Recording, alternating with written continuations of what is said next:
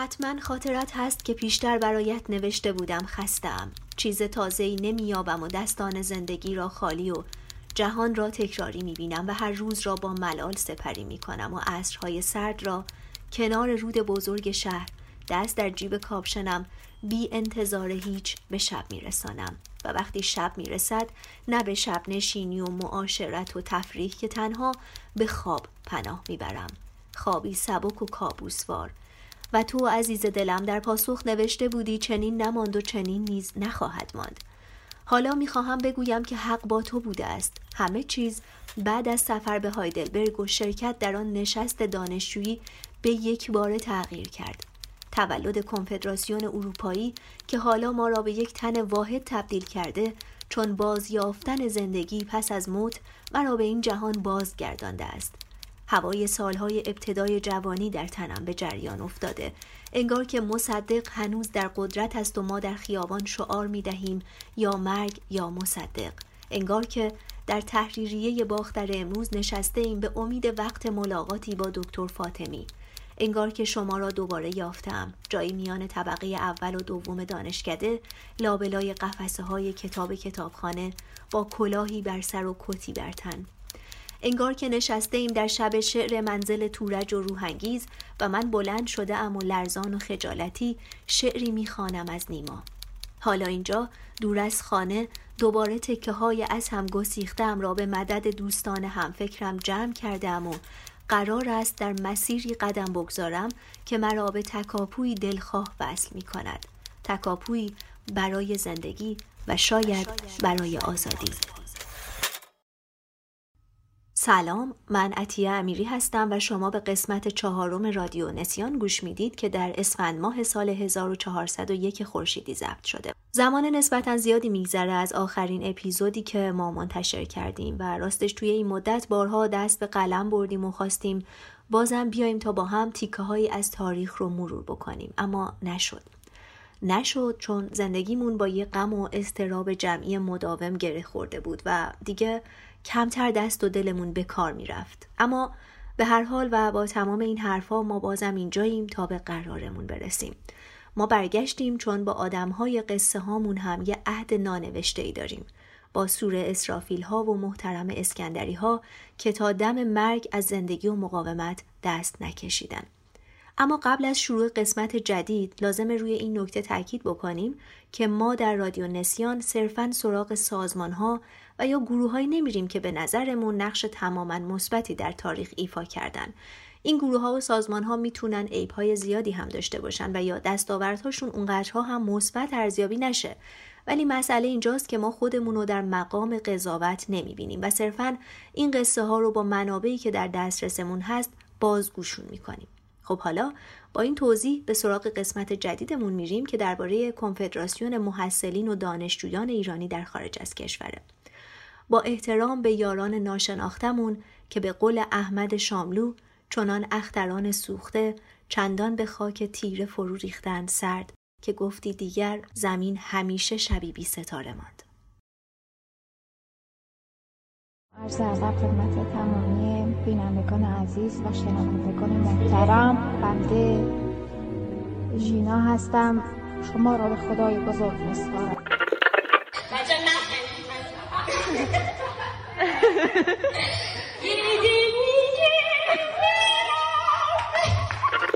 وهله آخر. موهایش رو کوتاه کرد تا بند کفشهایش رو ببند به راه افتاد. به دنبال روشنایی به دنبال نور. پرتو نور. پرتو محراب را پیدا کرد. ایستاد. زرش رو پایین آورد. کفشایش به تم بود. آیا دخترک زندگی کرده بود؟ در خلوت روشن با تو گریستم برای خاطر زندگان. و در گورستان تاریک با تو خانده ام زیباترین سرودها را زیرا که مردگان این سال عاشقترین زندگان, زندگان بودند. کنفدراسیون جهانی محصلین و دانشجویان ایرانی در خارج از کشور عنوان قسمت تازه رادیو نسیانه و ما قرار درباره دانشجوهایی از طیف‌های مختلف سیاسی و فکری صحبت بکنیم. که از نقاط مختلف اروپا و ایالات متحده امریکا با همراهی و پشتیبانی دانشجوهای داخل ایران دور هم جمع شدن و سازمانی با این عنوان رو توی سال 1339 پایه گذاری کردند. دانشجوهایی که هر کدوم توی سازمانهای مختلف دانشجویی در خارج از کشور مشغول فعالیتهای مستقل از همدیگه بودن که خب طبیعتا ما مجال پرداختن به تک تک اونها رو نداریم اما تا جایی که به شکلگیری کنفدراسیون مربوط میشه از این سازمان ها و خط فکری سیاسیشون یاد می‌کنیم.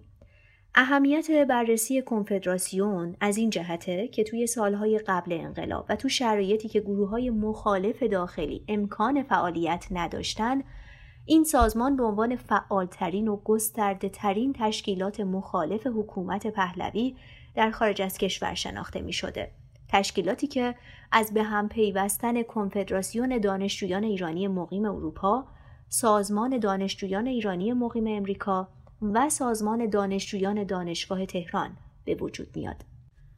اگه بخوایم با دید روشنتری بقیه ماجرا رو توضیح بدیم و یه جور نقشه راه داشته باشیم برای فهم بهتر سیری که این دانشجوها قبل و بعد شکلگیری کنفدراسیون طی کردن لازم کنش جمعیشون در اون سالها رو به چهار مرحله کلی تقسیم بکنیم. مرحله اول محدود بوده به نشست های دوستانه ای که خب حالا اونجا دانشجوها می اومدن درباره مسائل فرهنگی حرف می زدن با همدیگه و یا برای رفع مشکلات سنفی و معیشتیشون چاره جویی می کردن.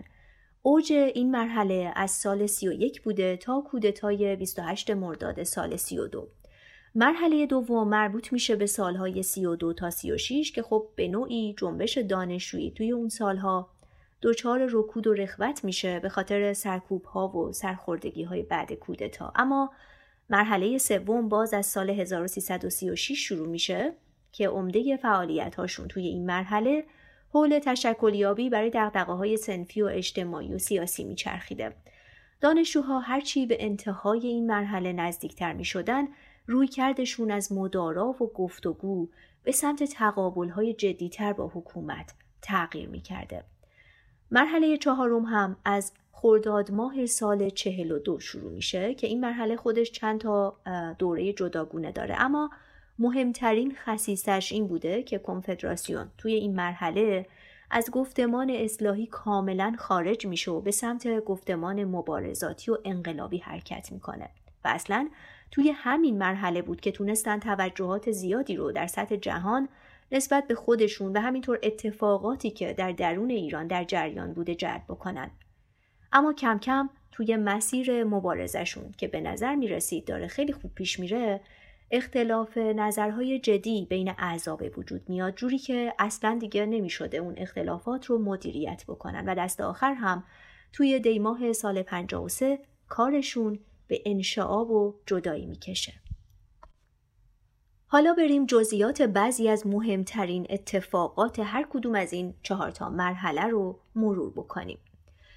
درباره مرحله اول باید بگیم که خب اولین گروه از دانشجوهای ایرانی که بعد جنگ جهانی دوم وارد اروپا شدن فعالیت های جانبیشون خلاصه می شده توی گرد همایی و بحث و گفتگو درباره سختی های زندگی روزمره دانشجویی و پیدا کردن شغل و مسائلی شبیه به این.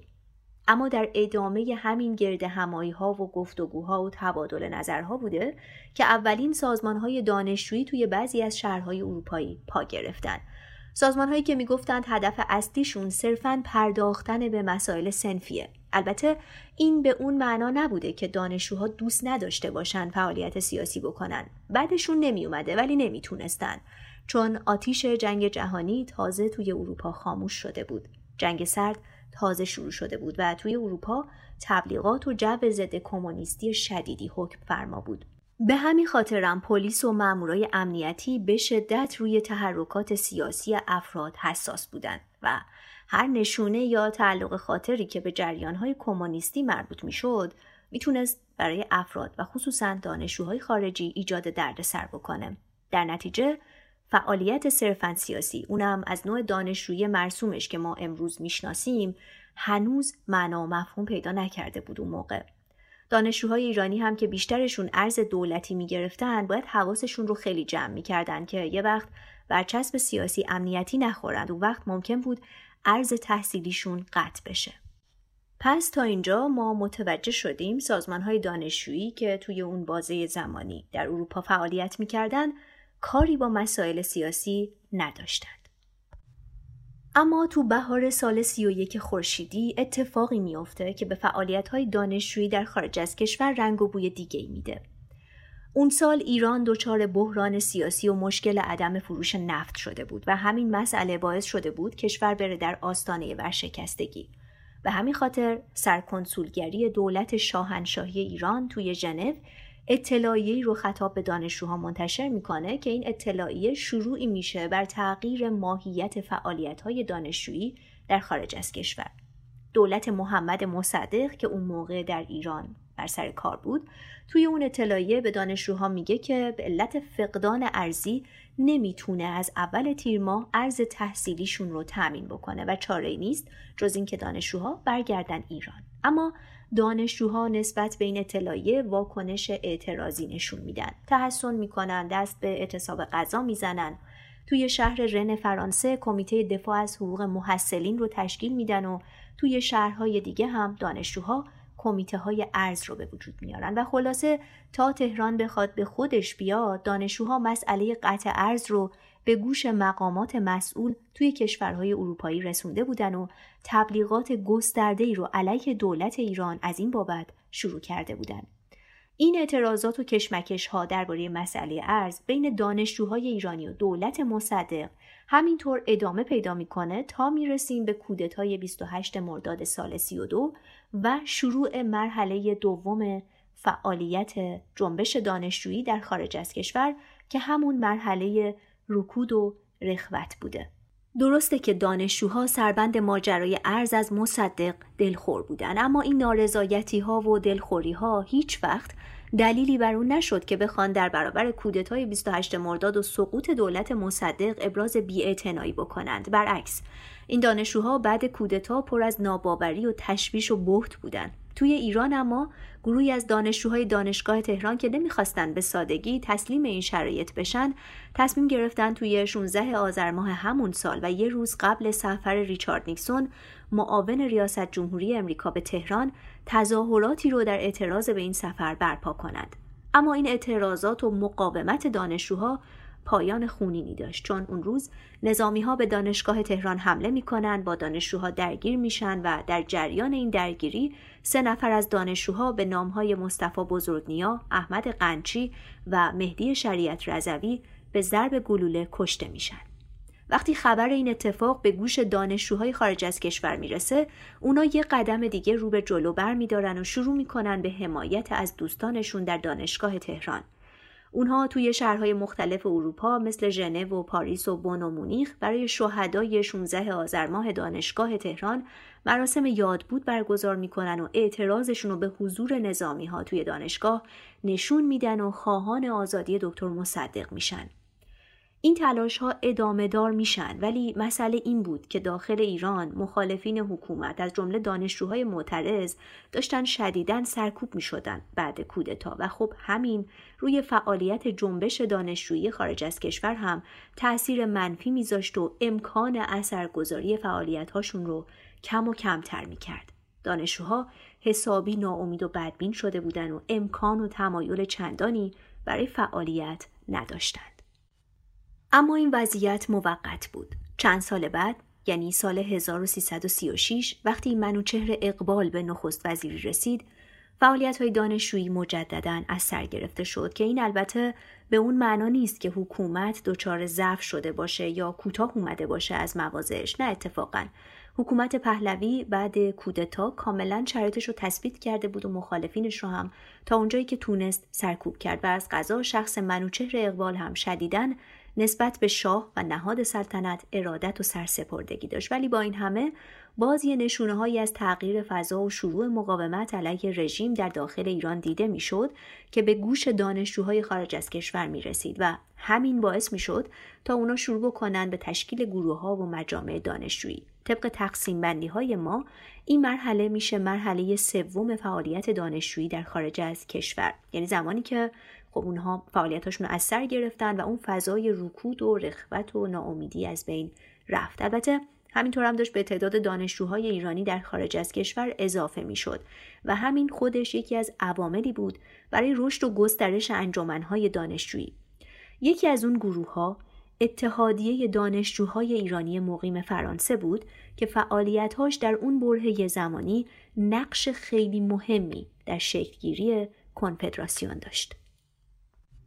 هسته اصلی و اولیه این اتحاد دانشجویی که ازش حرف زدیم و هوادارهای جامعه سوسیالیست های ایرانی مقیم اروپا تشکیل می‌دادند.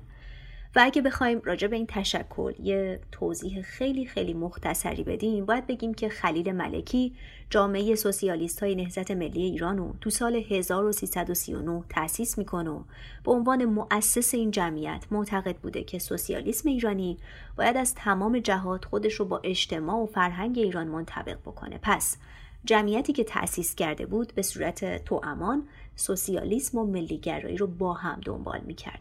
حالا برگردیم به اتحادیه دانشجوهای ایرانی فرانسه که گفتیم پیرو این جمعیت بودند و نقش مهمی در شکلگیری کنفدراسیون داشتند. این دانشجوها معتقد بودند توی اتحادیهشون باید علاوه بر دفاع از حقوق سنفی دانشجوها به مسائل عمومی کشور مثل مسائل آموزشی و فرهنگی و اقتصادی و اجتماعی هم پرداخته بشه. علاوه بر این اونا مایل بودن نشریه هم مختص خودشون داشته باشن ولی خب این کار برای دانشجوهای ایرانی در اون بازه زمانی به راحتی امکان پذیر نبود. اونا به یه شغل معتبر و کارت اقامت ده ساله نیاز داشتند که خب با شرایط هیچ کدومشون جور نبوده. پس برای اینکه از این مانع عبور بکنن میرن ملاقات یک پزشک ایرانی ساکن پاریس به اسم علی اسقر حریری و ازش می‌خوان تا بهشون کمک بکنه. دکتر حریری هم موافقت می‌کنه و نشریه‌ای به نام ایشون ثبت میشه و اجازه انتشار پیدا می‌کنه. امیر پیشداد پزشک و نویسنده ایرانی ساکن پاریس که خودش اون موقع از رهبرای جامعه سوسیالیست های ایرانی اروپا بوده سردبیری اون نشریه رو به عهده می‌گیره و اسمش رو هم می‌ذاره نامه پارسی البته اسم امیر پیشداد به صورت رسمی به عنوان سردبیر قید نمیشه به خاطر همون محدودیت هایی که گفتیم.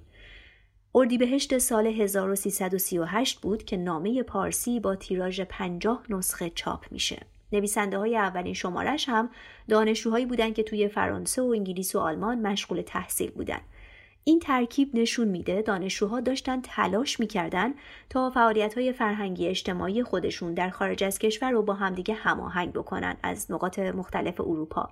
حتی توی سرمقاله اولین شماره نامه پارسی هم هدف از انتشار نشریه رو قبل هر چیزی ایجاد وحدت و همبستگی بین تمام دانشجوهای ایرانی مقیم اروپا و دفاع از حقوق و منافع سنفی اونها اعلام کردند و یادآوری کردند که قرار نیست ورودی به عرصه سیاست داشته باشند. با این حال وقتی اولین نسخه نامه پارسی به ایران ارسال میشه بلافاصله توقیفش می‌کنند.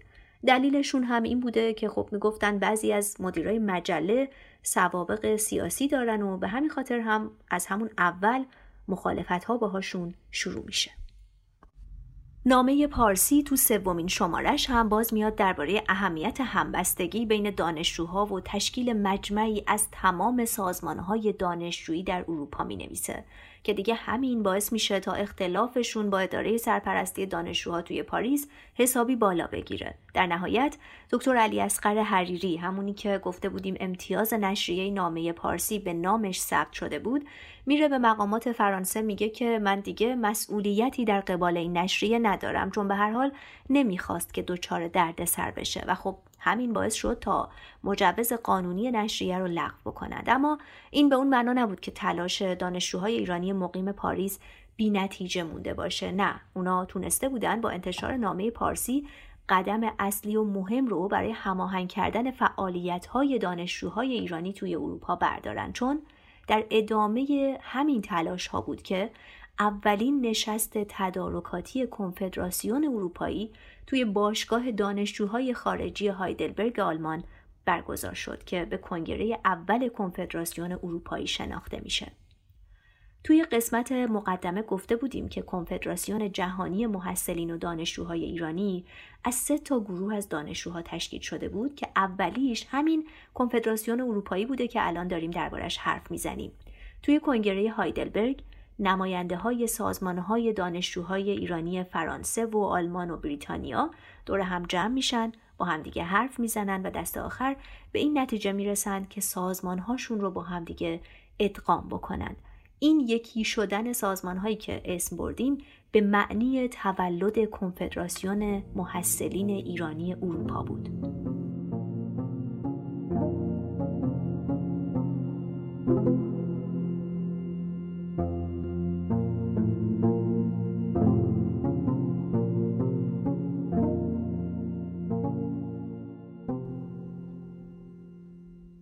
پس هنوز مونده بود تا کنفدراسیون جنبه جهانی پیدا بکنه تازه قدم اول برداشته شده بود تو کنگره هایدلبرگ بعد اینکه مرامنامه و اساسنامه کنفدراسیون تصویب شد منوچهر هزارخانی، روح الله حمزه‌ای و منوچهر ثابتیان به عنوان هیئت دبیران انتخاب شدن و شاید جالب باشه اینم بگیم که تنها زن شرکت کننده توی این نشست شیرین مهدوی بود. اگه بخوایم درباره ترکیب نیروهای سیاسی که توی کنگره هایدلبرگ شرکت کرده بودن حرف بزنیم باید بگیم وقتی این کنگره به همت اتحادیه دانشجوهای ایرانی مقیم فرانسه تشکیل شد حزب توده اصلا از این نشست مطلع نبود و جبهه ملی هم هنوز توی اروپا تشکیلاتی نداشت اما با این همه بیشتر دانشجوهایی که توی اون نشست شرکت کرده بودن یا هوادار جامعه سوسیالیست های نهزت ملی ایران بودن که در اون بازه زمانی خب نفوذ زیادی بین دانشجوها داشتن یا هوادار جبهه ملی بودن و یا هوادار حزب توده اینها گذشته سیاسی مشترکی هم با همدیگه نداشتن و بعضی هاشون حتی تازه وارد میدون سیاست شده بودند. اما توی دومین کنگره کنفدراسیون اروپایی که توی دیماه سال 39 توی لندن برگزار میشه برعکس این دانشجوهای هوادار حزب توده بودند که نقش پررنگتری ایفا کردند. در واقع از کنگره هایدلبرگ تا کنگره لندن و بعد اون تغییراتی توی ترکیب و اثرگذاری جریانهای سیاسی دانشجویی کنفدراسیون به وجود اومد.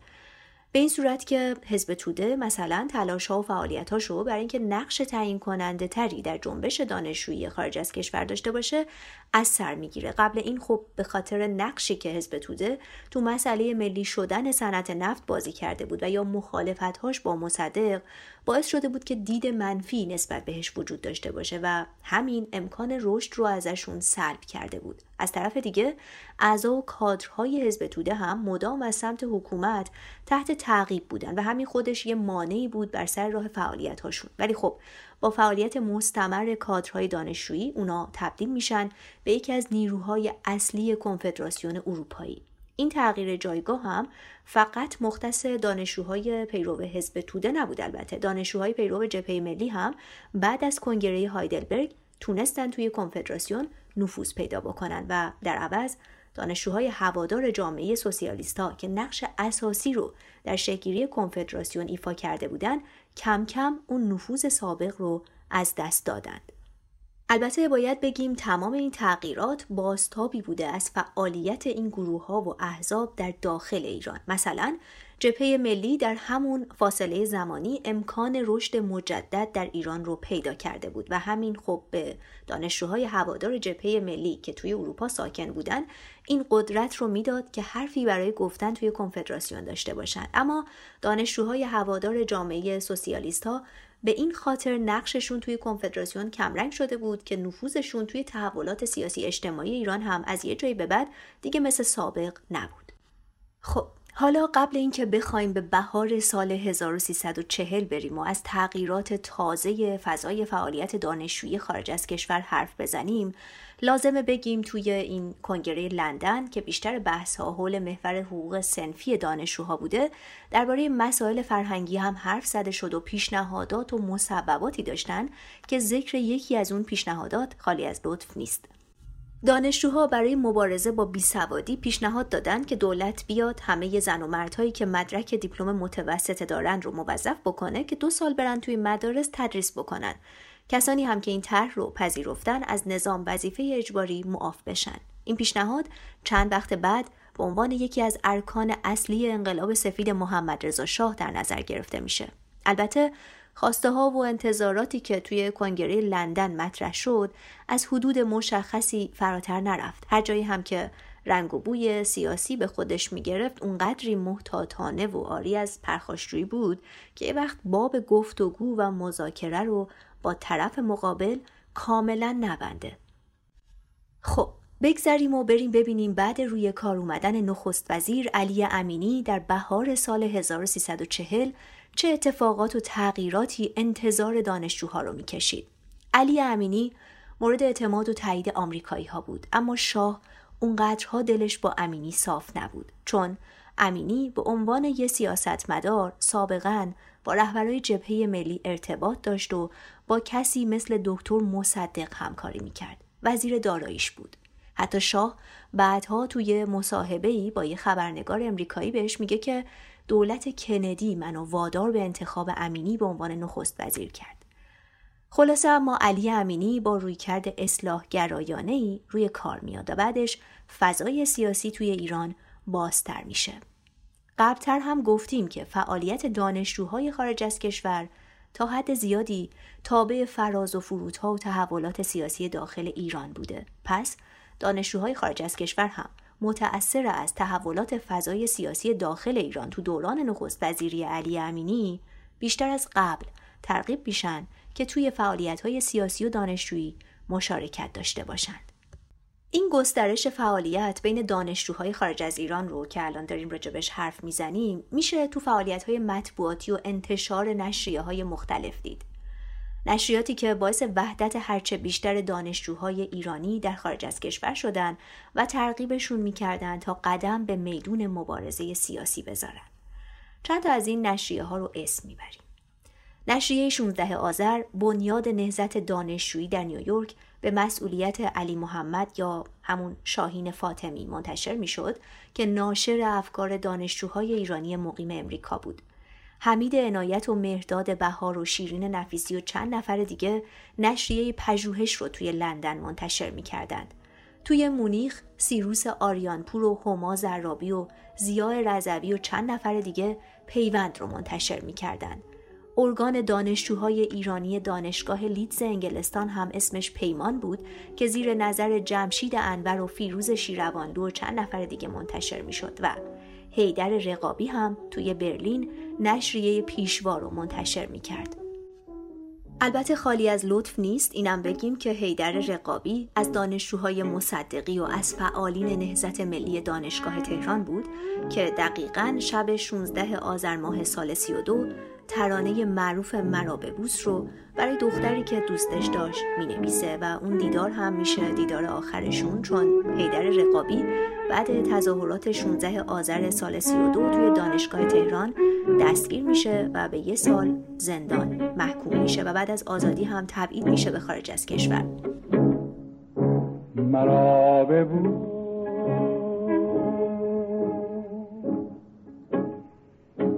مرا ببو. برای آخرین بار. تو را خدا نگه دار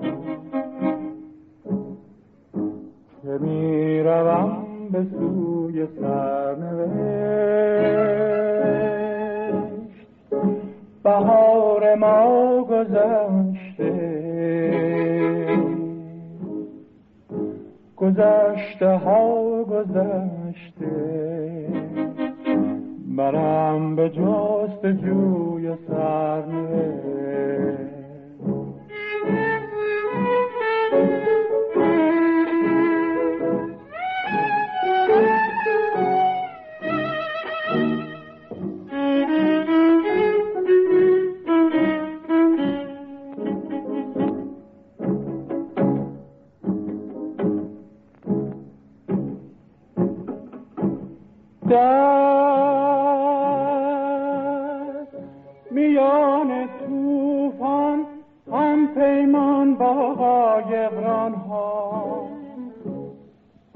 گذشته از جان باید بگذشت از توفان ها.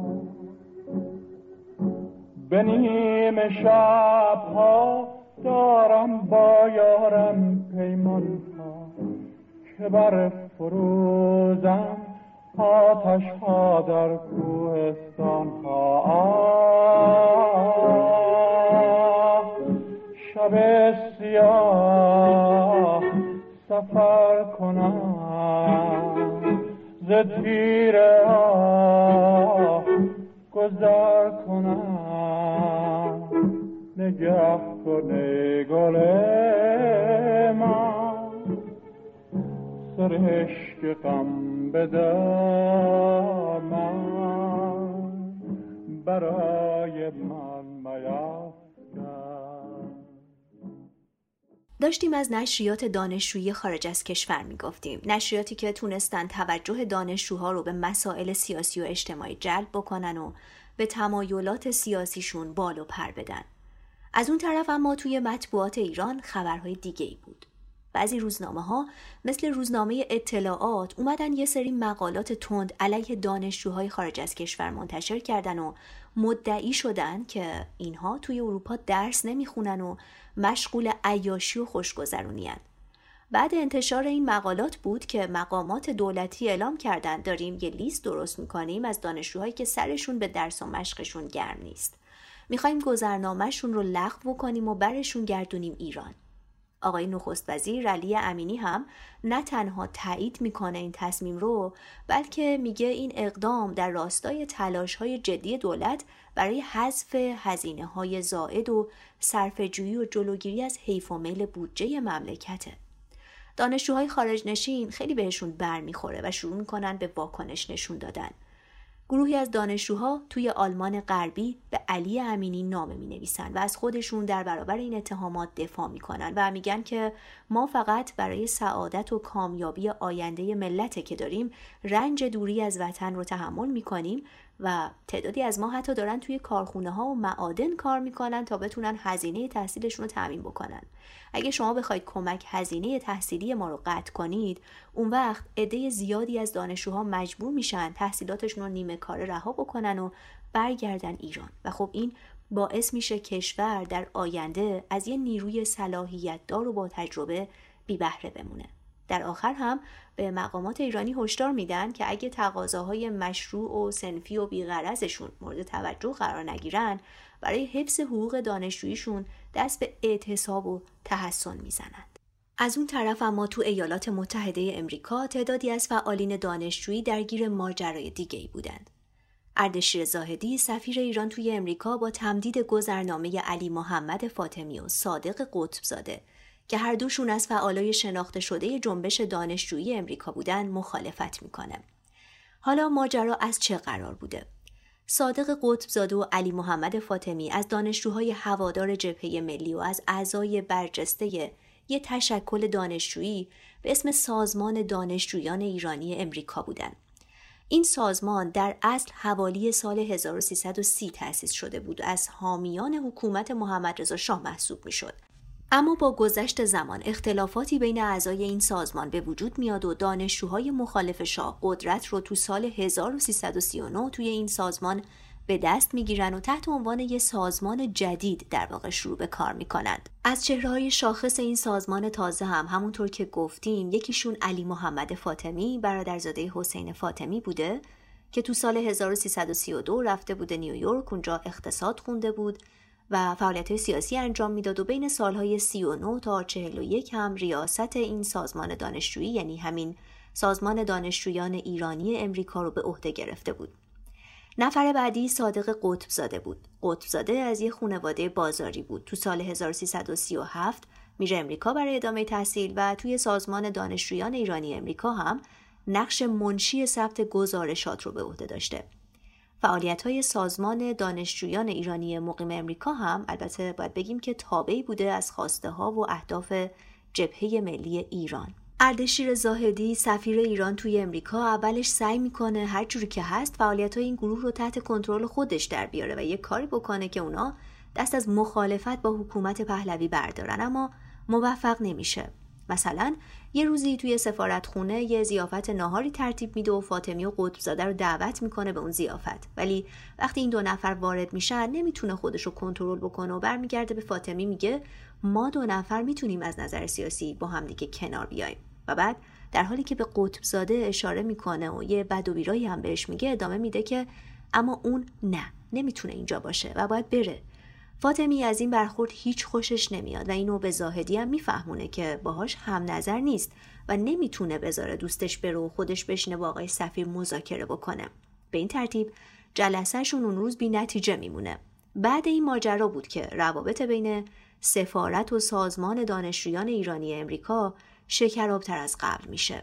سال بعد که به مناسبت عید نوروز یه جشنی توی سفارت ایران تو امریکا برگزار شد و دانشجوها هم اونجا حضور داشتن. قطب زاده سعی می‌کنه بره بالا و صحبت بکنه که طبعا با این حرکتش مخالفت میشه. اون در حین کشمکش برای گرفتن میکروفون با یه سماور برخورد می‌کنه و سماوره میفته روی زمین و مراسم رسما به هم می‌خوره. بعد این اتفاق قطبزاده به دانشجویی معروف میشه که زاهدی رو به مبارزه طلبیده و حتی شایع شده بود که اون روز قطبزاده به زاهدی سیلی زده به هر حال اما اینها رو تعریف کردیم تا روشن بشه چرا زاهدی سفیر ایران در امریکا دستور میده که گذرنامه های این دو نفر دیگه تمدید نشن خبر به گوش تمام دانشجوهای ایرانی در کل اروپا و امریکا و ایران می‌رسه و اونا هم اعتراضات گسترده ای رو در حمایت از این دانشجوها شروع می‌کنن. دانشجوهای عضو کنفدراسیون اروپایی تو کشورهای مختلف اعلامیه پخش می‌کردند با مطبوعات ارتباط می‌گرفتند می‌رفتن به مراکز و نمایندگی های دولتی خارج از کشور و اونجا تظاهرات و تحسن می‌کردن حتی کمیته دانشجویی جبهه ملی دانشگاه تهران هم با دانشجوهای ایرانی مقیم خارج که دوشادوش هم مشغول مبارزه در این باره بودن اعلام همبستگی می‌کنه و به صف این مبارزه ملحق میشه. اخبار این اعتراض ها و تحسن ها توی رسانه های خارجی به شکل گسترده باستاب داده میشه. مقامات ایرانی اما از این قضیه حسابی ناراحت و براشفته میشن. علی امینی خطاب به دانشجوهایی که در اعتراض به این اتفاق تو سفارت ایران تو آلمان تحسن کرده بودن میگه که دانشجوها به عنوان ایرانی نباید در خارج از کشور علیه حکومت هیاهو بکنن. این مدل رفتارها وحدت ملی ما رو خدشدار می‌کنه و البته در ادامه همون تلگراف توضیح میده که گذرنامه فاطمی و قطبزاده به این دلیل تمدید نشد که این دو نفر اصلا علاقه به تحصیل ندارن و سرشون گرم کارهای غیر دانشجویی و بیشتر واحدهای درسیشون رو هم مردود شدن. تازه جفتشون هم علنا و صریحا علیه قوانین جاریه مملکت قیام کردن. پس باید تسلیم محکمه و دادگاه بشن. دانشجوها اما تمام ادعاهای آقای نخست وزیر درباره فاطمی و قطبزاده رو رد می‌کنن و میگن تا تمدید گذرنامه فاطمی و قطبزاده به تحسن خودمون ادامه میدیم. اما واقعیت اینه که اونها در نهایت ناچار میشن با دستور سفارت ایران در آلمان به تحسنشون خاتمه بدن. تحسن توی سفارت به اون معنا بود که دانشجوها هنوز از حکومت یک سر قطع امید نکرده بودن اما حکومت با بستن درهای سفارت به روی دانشجوها بهشون این پیام رو می‌داد که دیگه امکان چندانی برای اعتراضهای مسالمت آمیز و یا گفتگو وجود نداره و در نتیجه دانشجوها کم کم داشتن ترغیب می شدن تا شیوه های مبارزاتیشون رو تغییر بدن. لازم باز یادآوری بکنیم که ما اینجا هنوز تو مرحله سوم فعالیت دانشجویی خارج از کشور هستیم. مرحله‌ای که دانشجوها دغدغه های سنفی و اجتماعی و سیاسی رو در کنار همدیگه داشتن دنبال می‌کردن و هنوز به گفتگو و روش های مسالمت آمیز برای نشون دادن اعتراضات و خواسته های خودشون باور داشتن و فکر می‌کردن که می‌تونن از این طریق به نتیجه برسن. اما حالا قبل اینکه بخوایم به ادامه تلاش هاشون برسیم لازمه درباره عاقبت ماجرای گذرنامه قطبزاده و فاطمی هم یه توضیح کوتاهی بدیم. تو ماجرای گذرنامه ها تلاش ها و حمایت های بیوقفه دانشجوها از اون دو نفر نهایتا به نتیجه می‌رسه. به این صورت که سناتور نیوجرسی آقای هاریسون ویلیامز دو تا لایحه مخصوص درباره منع اخراج این دانشجوها رو تقدیم می‌کنه به مجلس سنای امریکا و رأی بر عدم اخراج دانشجوها صادر میشه. از طرف دیگه فاطمی حمایت دادستان کل امریکا یعنی رابرت کندی رو هم داشته. از نزدیک میشناختن همدیگر رو. اونا توی جلسه ای با همدیگه در این باره حرف هم می‌زنن حتی. رابرت کندی ازش می‌پرسه که این گزارش هایی که درباره کمونیست بودن تو به دست ما رسیده درسته؟ چون مثل اینکه شاه اینطوری مسئله رو جا انداخته بوده که این دانشجوها کمونیستن و نباید ازشون حمایت بشه. فاطمی هم در جواب بهش میگه که نه همچین خبرایی نیست. کندی بهش میگه در این باره تحقیق می‌کنم. اگه دروغ گفته باشی با لگدی به پشت تو رو از امریکا اخراج می‌کنم. بله دقیقا همینو بهش میگه و ادامه میده. ولی اگه راست گفته باشی ازت حمایت می‌کنم. بعدش کندی میره با یکی از دوستاش به اسم ویلیام داگلاس که رئیس دیوان عالی کشور بوده هم در این باره مشورت می‌کنه و بهش میگه شاه تقاضای استرداد 20 تا دانشجوی ایرانی رو داره و میگه که اونا کمونیستن. حالا به نظر شما ما چیکار کنیم؟ داگلاس بهش میگه که این کارا معنیش اینه که شاه قصد داره یه لیستی از اعدامی ها آماده بکنه و اضافه می‌کنه دانشجوها نباید به ایران برگردونده بشن مگر اینکه اف بی آی کمونیست بودنشون رو اثبات بکنه. چند هفته بعد کندی مجددا زنگ می‌زنه به داگلاس و بهش میگه گزارش اف بی آی رسیده دستم. حتی یکی از این بچه ها هم کمونیست نیستن. پس به این ترتیب اونها توی امریکا موندگار میشن. البته این فرایندی که حالا ما توضیحش دادیم به این سرعت هم اتفاق نیفتاد. خیلی طول کشید تا تلاش ها در این باره بخواد به نتیجه برسه.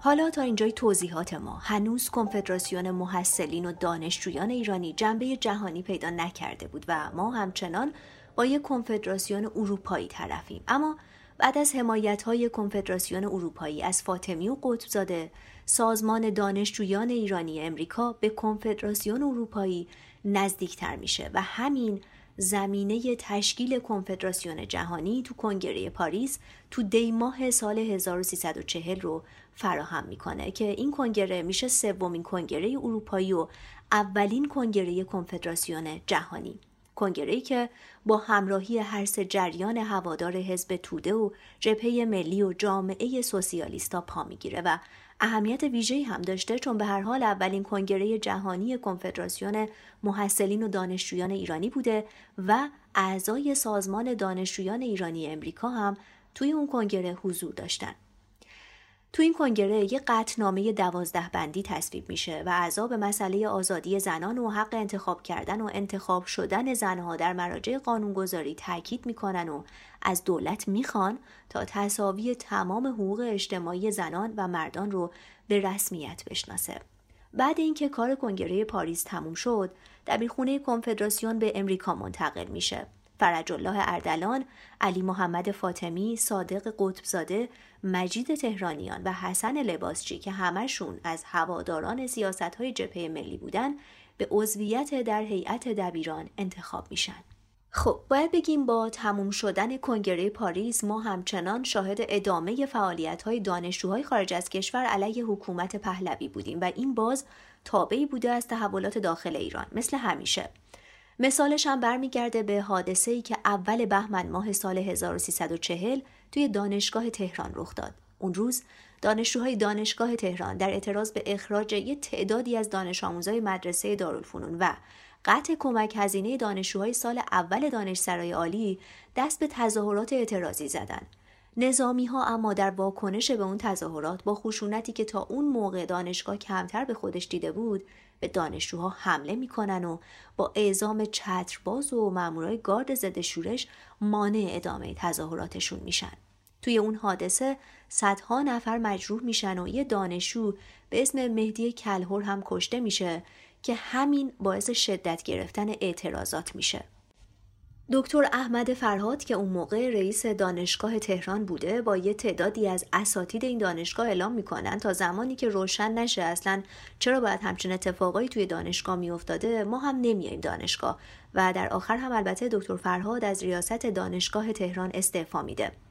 این اتفاق باعث میشه تا مخالفین نسبت به دولت بیاعتمادتر از قبل بشن و اون امیدهایی که حالا نسبت به حسن نیت و اصلاحگر بودن دولت امینی هم داشتن تماما از بین میره و وعده هایی که درباره رعایت قانون و برقراری آزادی داده شده بود دیگه بعد از این همشون تو خالی به نظر می رسیدن. از اون طرف اما دانشجوهای عضو کنفدراسیون در واکنش به این حوادث تو تعدادی از شهرهای اروپا و امریکا دست به تظاهراتی در حمایت از دانشجوهای دانشگاه تهران می‌زنن خواسته هاشون هم این بوده که می‌گفتن دانشگاه باید باز بشه مجددا علی امینی باید استعفا بده دکتر مصدق باید آزاد بشه و باید توی ایران انتخابات آزاد برگزار بشه پافشاری دانشجوها روی خواسته هاشون در این باره تا اونجایی ادامه پیدا می‌کنه که وقتی شاه تو فروردین ماه سال 41 میره امریکا ملاقات کندی هنوز تظاهرات ادامه داشته و اخبار مربوط بهش کم کم داشته به رسانه های گروهی غرب هم راه پیدا می‌کرده. فرج اردلان، علی محمد فاطمی، صادق قطبزاده، حسن لباسچی و مجید تهرانیان هم نامه سرگشاده‌ای به کندی می نویسن و از این طریق اعتراضشون رو به این دعوت اعلام می‌کنن. اونا به کندی می نویسند که بعد کودتای 28 مرداد مردم ایران زیر فشار یک رژیم فاسد و ظالم تاریخ وطن خودشون رو زندگی می‌کنن و خبری از آزادی های اساسی مخصوصا آزادی بیان و آزادی قلم و آزادی اجتماع در ایران نیست و بهش یادآور میشن که انتخابات آزاد در ایران بدل به یک افسانه شده. اما اون دعوت نه کنسل میشه و نه تغییری توی برنامهش به وجود میاد.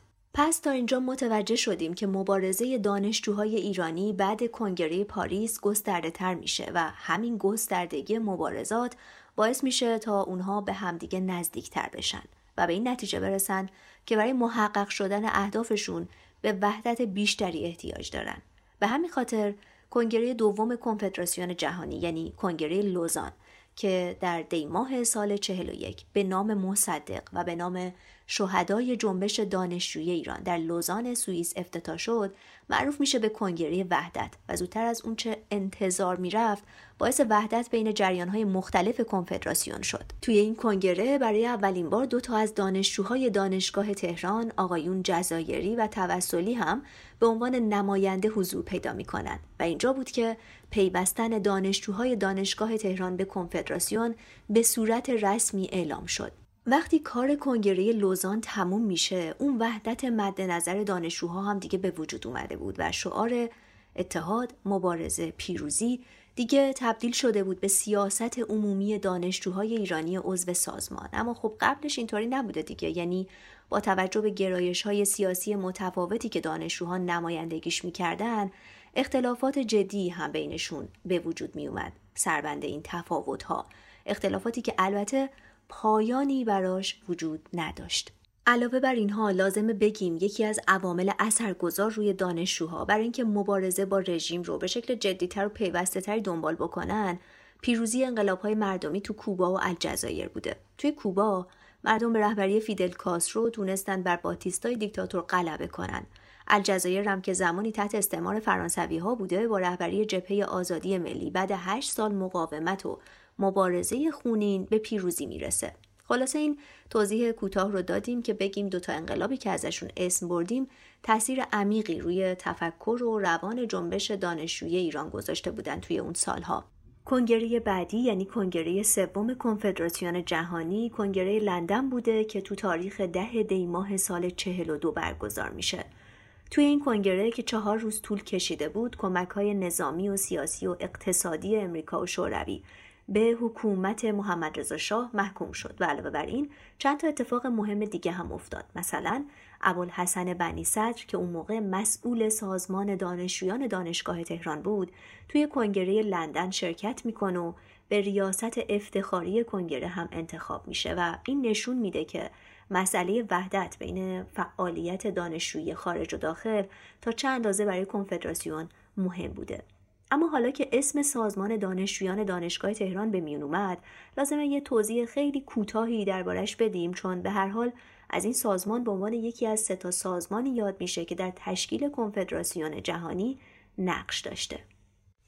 این سازمان تو سال 1329 تأسیس میشه. گویا اوایل تحت نفوذ دانشجوهای توده‌ای بوده اما توی دهه سی و بعد از واقعی 16 آذر سال 32 رهبری این سازمان میفته به دست کمیته دانشگاهی جبهه ملی که خب اینها در درون دانشگاه اعتراضاتی رو علیه حکومت سازماندهی می‌کردند و خیلی وقتها در رأس مخالفین حکومت شناخته می شدن حتی.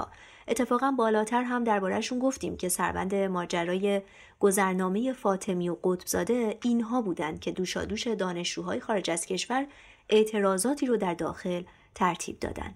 اما اتفاق مهم بعدی که تو کنگره لندن رخ داد این بود که کنفدراسیون اومد به اتحادیه دانشجوهای یوگسلاوی نامه زد و ازشون خواست تا از مسافرت مارشال تیتو رهبر اون کشور به ایران جلوگیری بکنند. با این استدلال که خب حکومت شاه یه حکومت غیر قانونی و دیکتاتوری و توی زندانهاش داره اتفاقات ناگواری میفته و شکنجه در جریان و از این صحبت ها پس تیتو به عنوان یک رهبر نباید با همچین آدمی ملاقات بکنه و به حکومتش جنبه قانونی بده. نماینده های کنفدراسیون برای اولین بار بود که داشتن از یه رهبر خارجی چنین تقاضایی می‌کردن و با این کارشون در واقع داشتن موضوع انزوای حکومت ایران در عرصه بین المللی رو وارد مبارزه سیاسیشون می‌کردن. و این همون تغییریه که داشت کم کم در شکل مبارزاتشون علیه حکومت شاه خودشون نشون می‌داد. تغییراتی که نشونه فاصله گرفتن دانشجوها از رویکردهای مسالمت آمیز بود. این وسط تو فضایی که سازمان ها و احزاب داخل ایران اصلا امکان تحرک نداشتند کنفدراسیون خواه ناخواه تبدیل شده بود به یه جریان سیاسی جدی و قابل اتکا که علیه حکومت پهلوی قد علم کرده.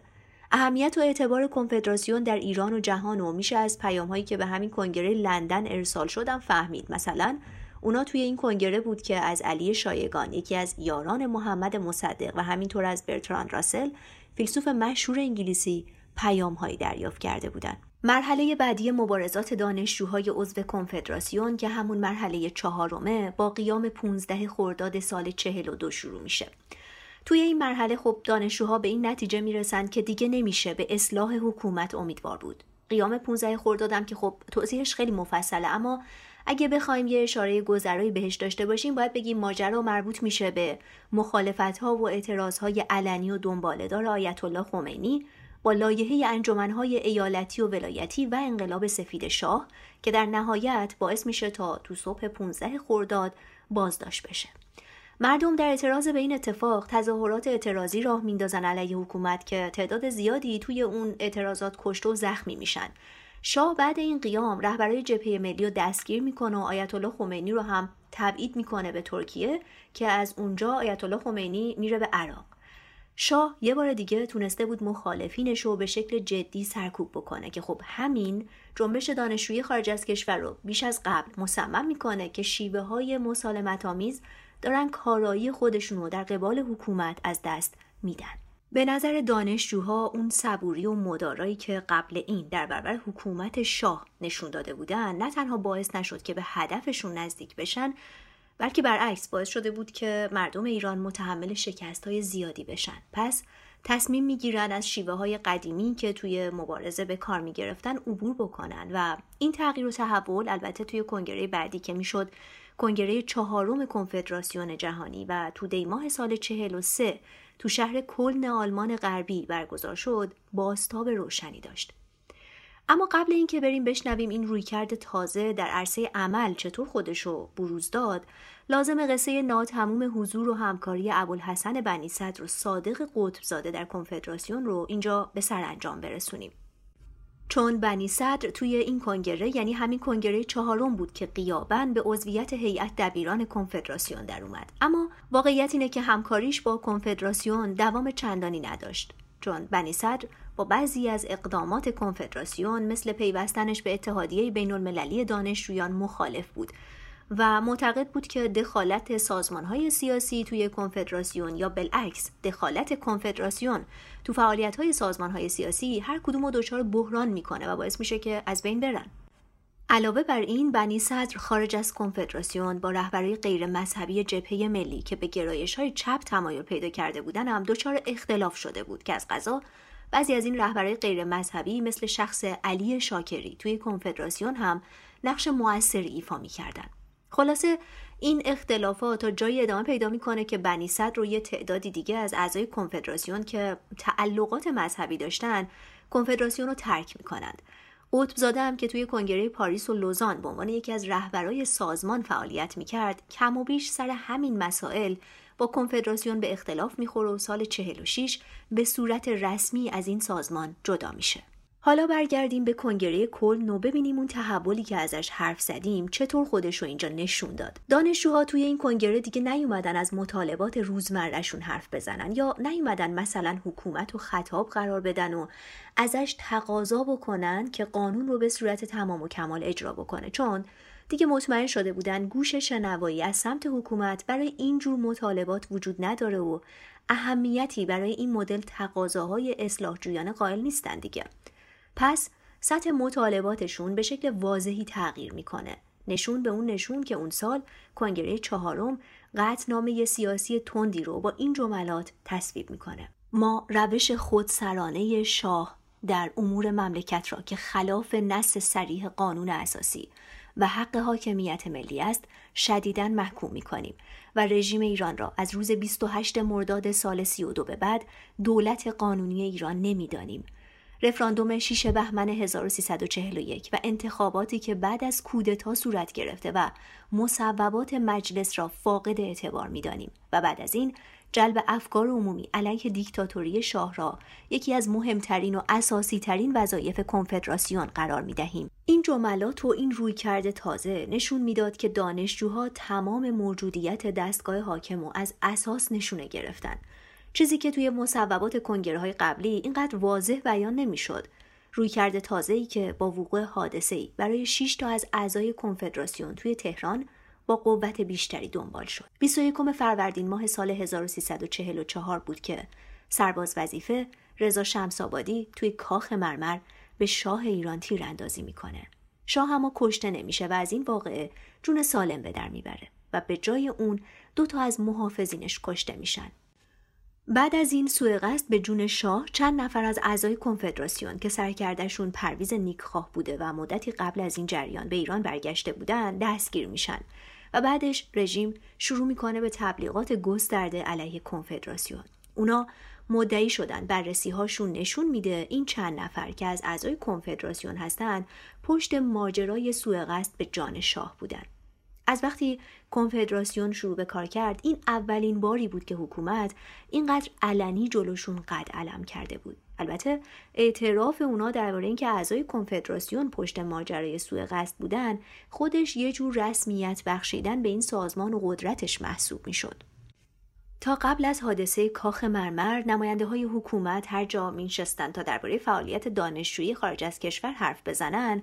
می‌گفتن این فعالیت ها خیلی بی اهمیت و حاشیه‌ای و یه مش لاعبالی و خوشگذرون دارن این فعالیت ها رو هدایت می‌کنن که ارزش و اثری نداره طبیعتا اما خب اطلاعیه رسمی اخیر درباره دستگیری گروه پرویز نیکخواه برای اولین بار تصویر دیگه ای از کلیت جنبش اعتراضی دانشجوهای خارج از کشور ارائه می کرد.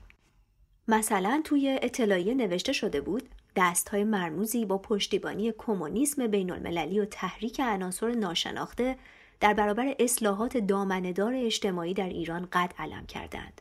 و خب هرچی حکومت مسئله رو پیچیده تر و مرموزتر و سازمانی یافته تر جلوه می‌داد اسم کنفدراسیون هم بیشتر سر زبونا میافتاد و باعث شهرتشون می‌شد کنفدراسیون اما تمام این اتهامات رو رد می‌کنه و شروع می‌کنه به تبلیغات و مبارزه گسترده علیه حکومت مبارزه‌ای که تو تاریخ جنبش دانشجویی ایران بی سابقه بود و ماها به صورت بیوقفه ادامه پیدا می‌کنه و البته توی این مبارزه موفق میشن مسئله ایران دیکتاتوری شاه و موضوع نجات جون 6 تا از رفقاش رو تبدیل بکنن به یه مسئله مهم در مطبوعات و افکار عمومی جهان. سربند همین تلاش ها بود که مؤسسه صلح راسل به دولت ایران تلگرافی می‌زنه و ازشون می‌خواد یا متهمین رو آزاد بکنن یا اگه بنا به محاکمه است براشون دادگاه علنی تشکیل بدن.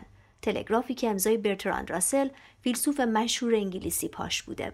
سازمان عفو بین الملل هم اعلام می‌کنه آماده است که ناظرینی رو به جلسه دادگاه این متهمین اعزام کنه.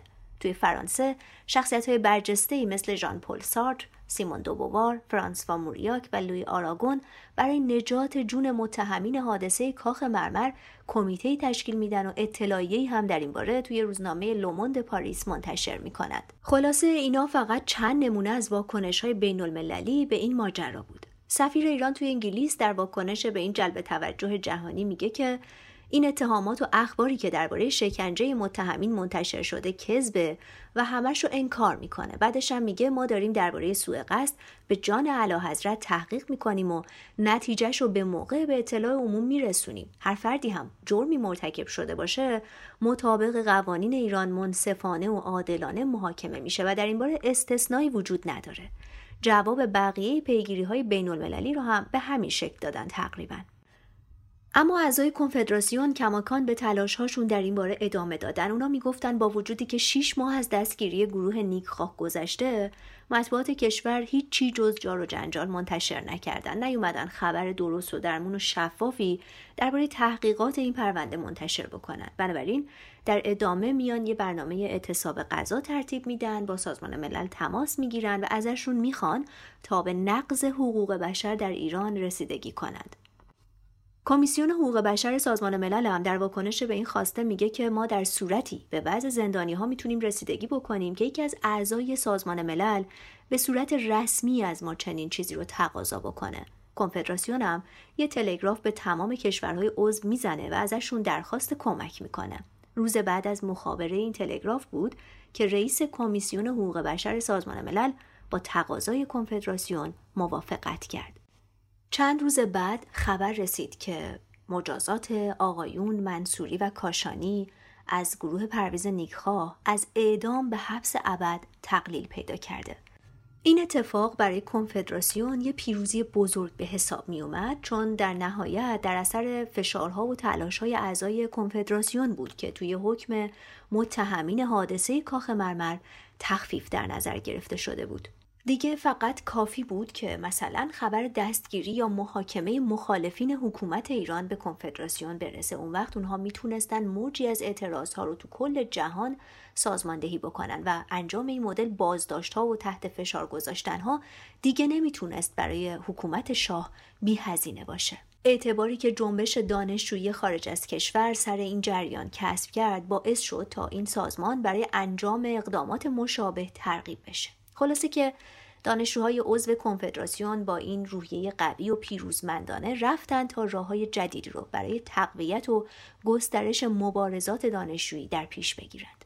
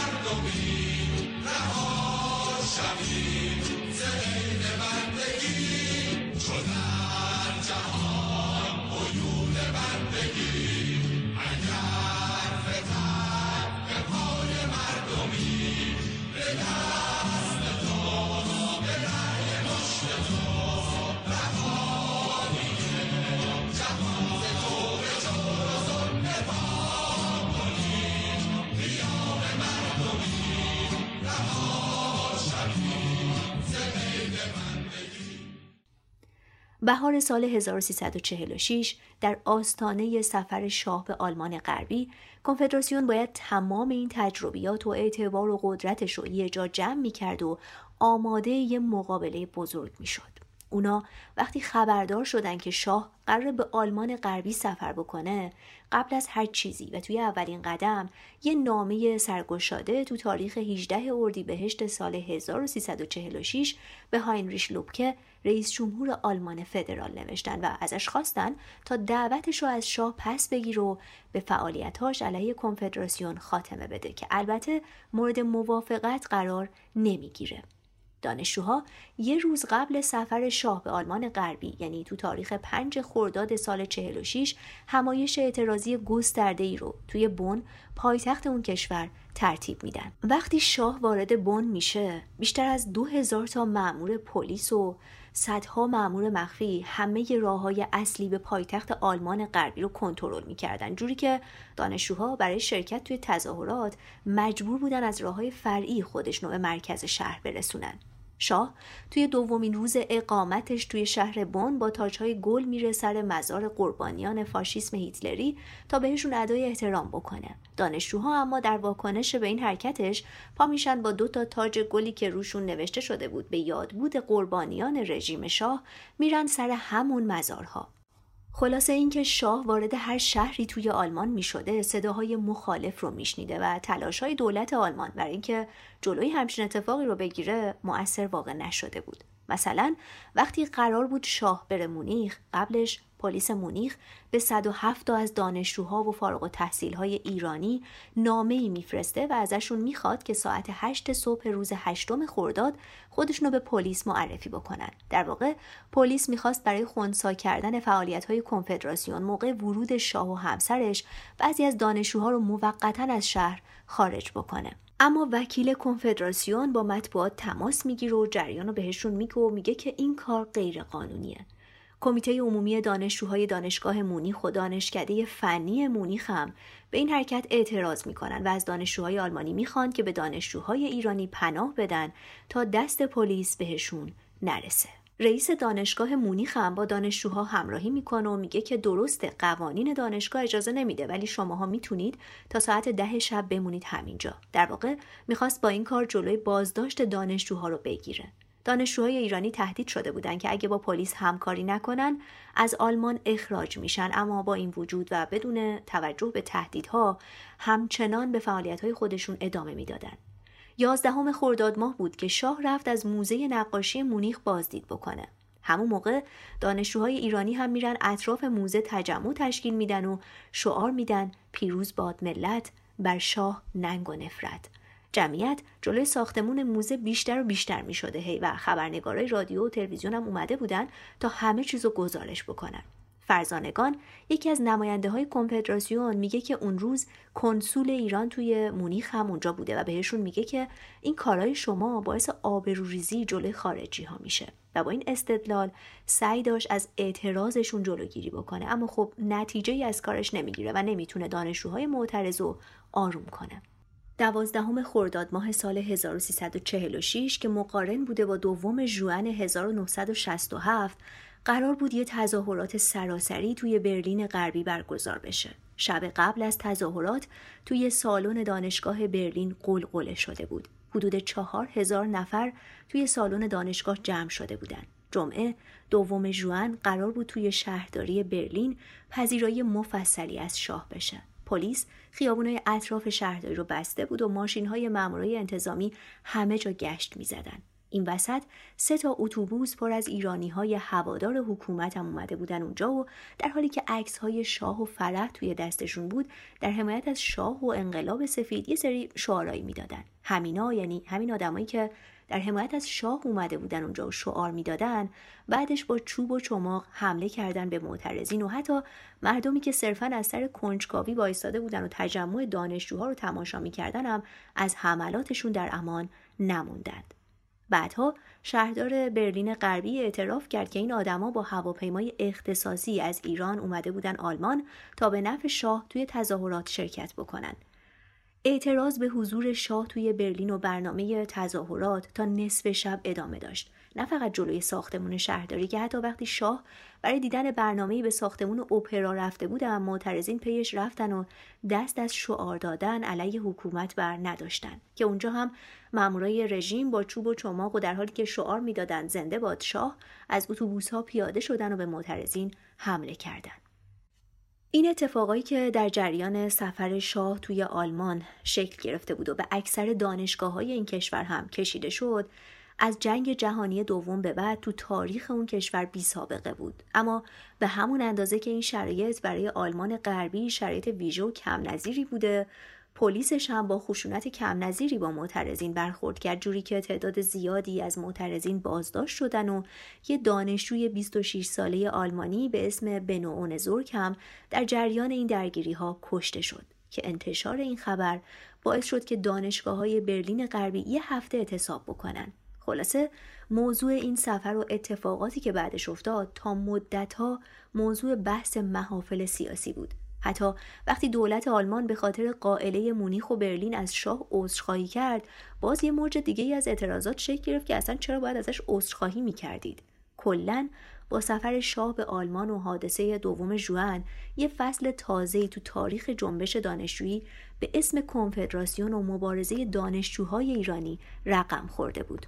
خیلی از دانشجوهای آلمانی بعد این جریانات بود که تازه فهمیدن دانشگاه های محل تحصیلشون چقدر با فقدان دموکراسی مواجهن و اونقدر تلاش می‌کنن در این باره که بالاخره می‌تونن تغییرات مورد نظرشون توی نظام آموزشی کشور رو اعمال بکنن.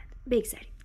به هر حال شاه به ایران برمیگرده روابط دو کشور هم بعد مدت کوتاهی از نو بهبود پیدا می‌کنه ولی محمد رضا شاه دیگه هیچ وقت به خاک آلمان غربی پا نمی‌ذاره بعد اینکه برگشت ایران 600 تا دانشجوی ایرانی که توی آلمان و در جریان اون تظاهرات دستگیر شده بودن همشون آزاد میشن. ولی سختگیری ها نه تنها سر جاش بود نسبت به دانشجوها که شدت هم پیدا کرد. مثلا سر جریان اقامت و یا تمدید اقامت خیلی مانع تراشی می‌کردن. اما از اون طرف هم خب کنفدراسیون بعد اون جریانات بین مردم محبوبتر از قبل شده بود و همین بهش قدرت بیشتری می‌داد برای مقابله با سنگاندازی ها و مانع تراشی های حکومت با تمام این حرفها اما آلمان همچنان به صورت ستاد عملیاتی و مرکز فعالیت های کنفدراسیون باقی موند و نهمین کنگره کنفدراسیون جهانی هم تو دیماه سال 47 در شهر کلن آلمان تشکیل شد.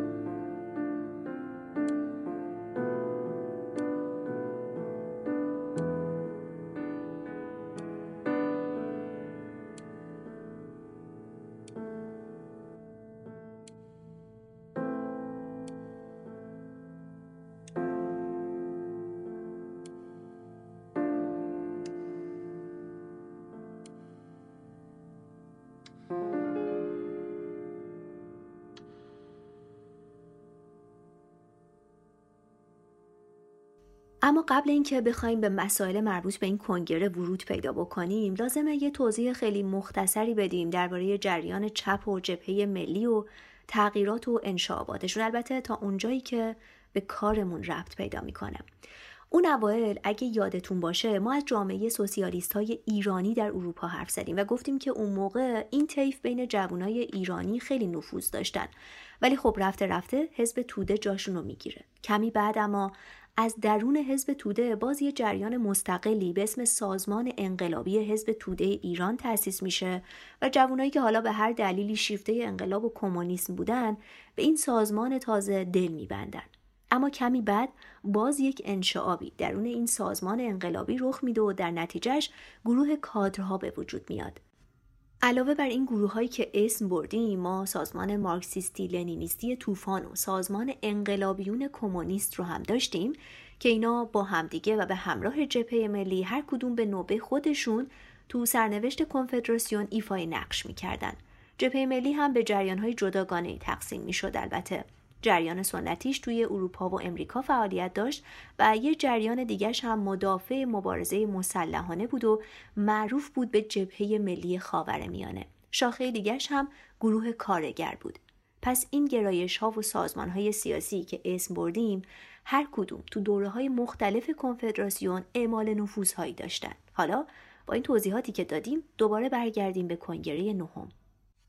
باید بگیم هیئت دبیران کنگره نهم بعد کشمکش های زیادی که بین جریان های مختلف کنفدراسیون رخ میده از بین گروه کادرها و گروه طوفان انتخاب میشن که هر دوی اینها از چپ های مدافع جمهوری توده‌ای چین بودند و به ماویست ها معروف بودند. پس ما با یه جو انقلابی و ضد امپریالیستی شدیدی توی کنگره نهم مواجه بودیم که البته این جو تا حد زیادی متأثر از حمله نظامی امریکا به ویتنام و وقوع انقلاب توی این کشور هم بوده در واقع این انقلابه باعث شده بود تا یه موجی از احساسات ضد امپریالیستی و ضد سرمایهداری و تمایل به انقلاب و عدالت اجتماعی بین جوانترها از جمله جنبش دانشجوی ایران به وجود بیاد که خب همین توی سرنوشت کنفدراسیون و گرایشش به انقلاب و سوسیالیسم هم نقش خیلی مهمی داشت. خلاصه اما توی این کنگره و تحت تاثیر همین جوی که توضیحش دادیم دانشجوها می‌گفتند که تو شرایط امروز دیگه نمیشه. صرفا موافق اون سازمانی بود که توی حوزه محدود و مشخصی داره فعالیت می‌کنه.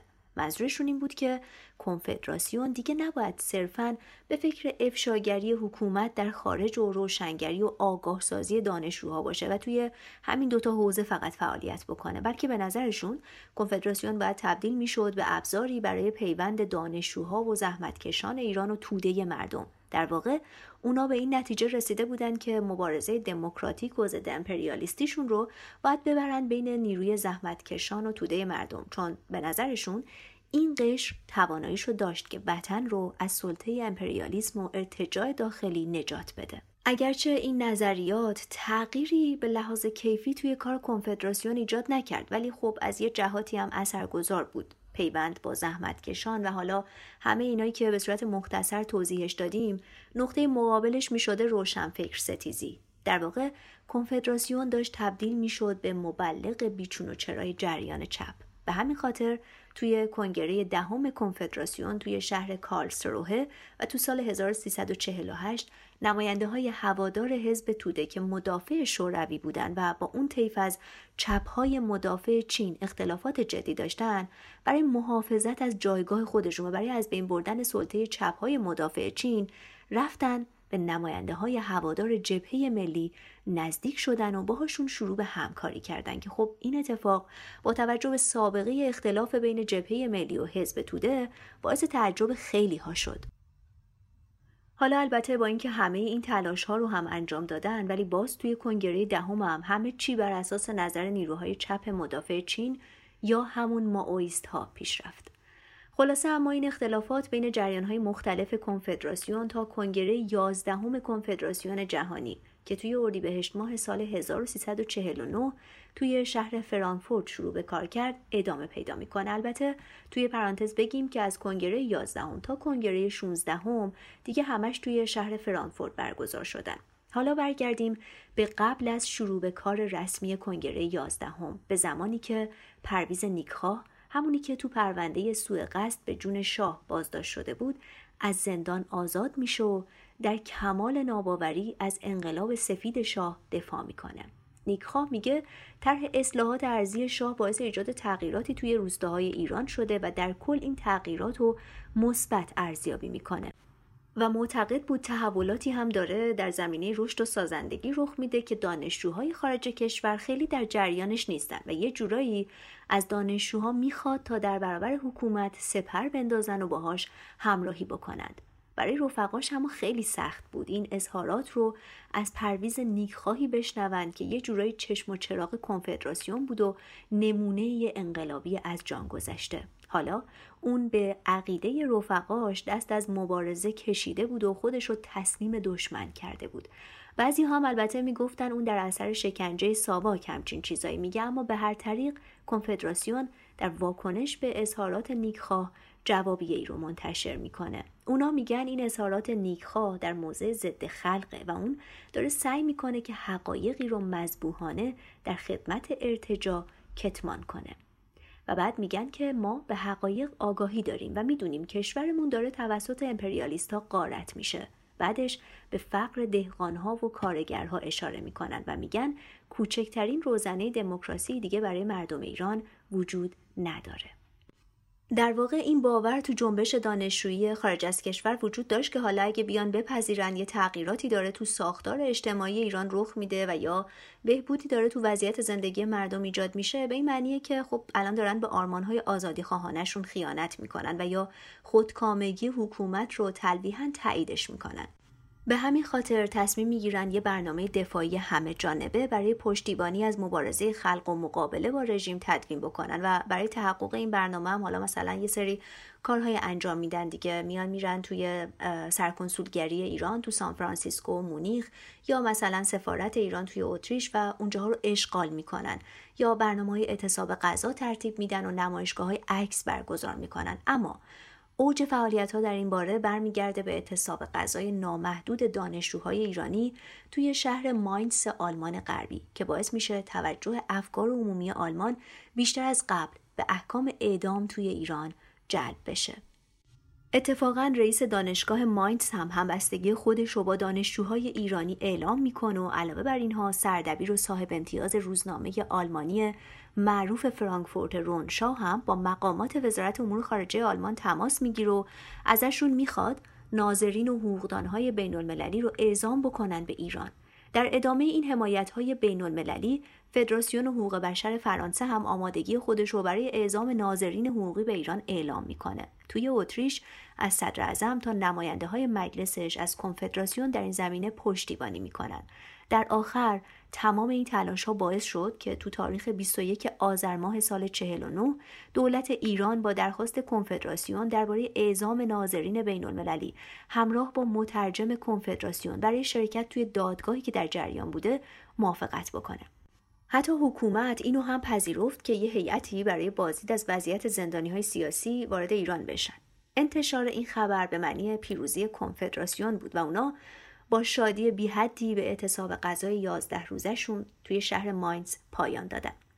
کمی بعد این موفقیت بزرگ و نزدیک دوازدهمین کنگره کنفدراسیون جهانی تو اسفند سال 49 بود که سیاوش بهزادی دادستان نظامی ارتش اطلاعیه‌ای صادر می‌کنه و میگه که کنفدراسیون جهانی محصلین و دانشجوهای ایرانی یه سازمان غیرقانونیه و به دانشجوها مهلت میده که تا اول فروردین ماه سال 1350 اون سازمان رو ترک کنند. در غیر این صورت مجرم محسوب می شدن و بین سه تا ده سال زندانی براشون در نظر گرفته می شد.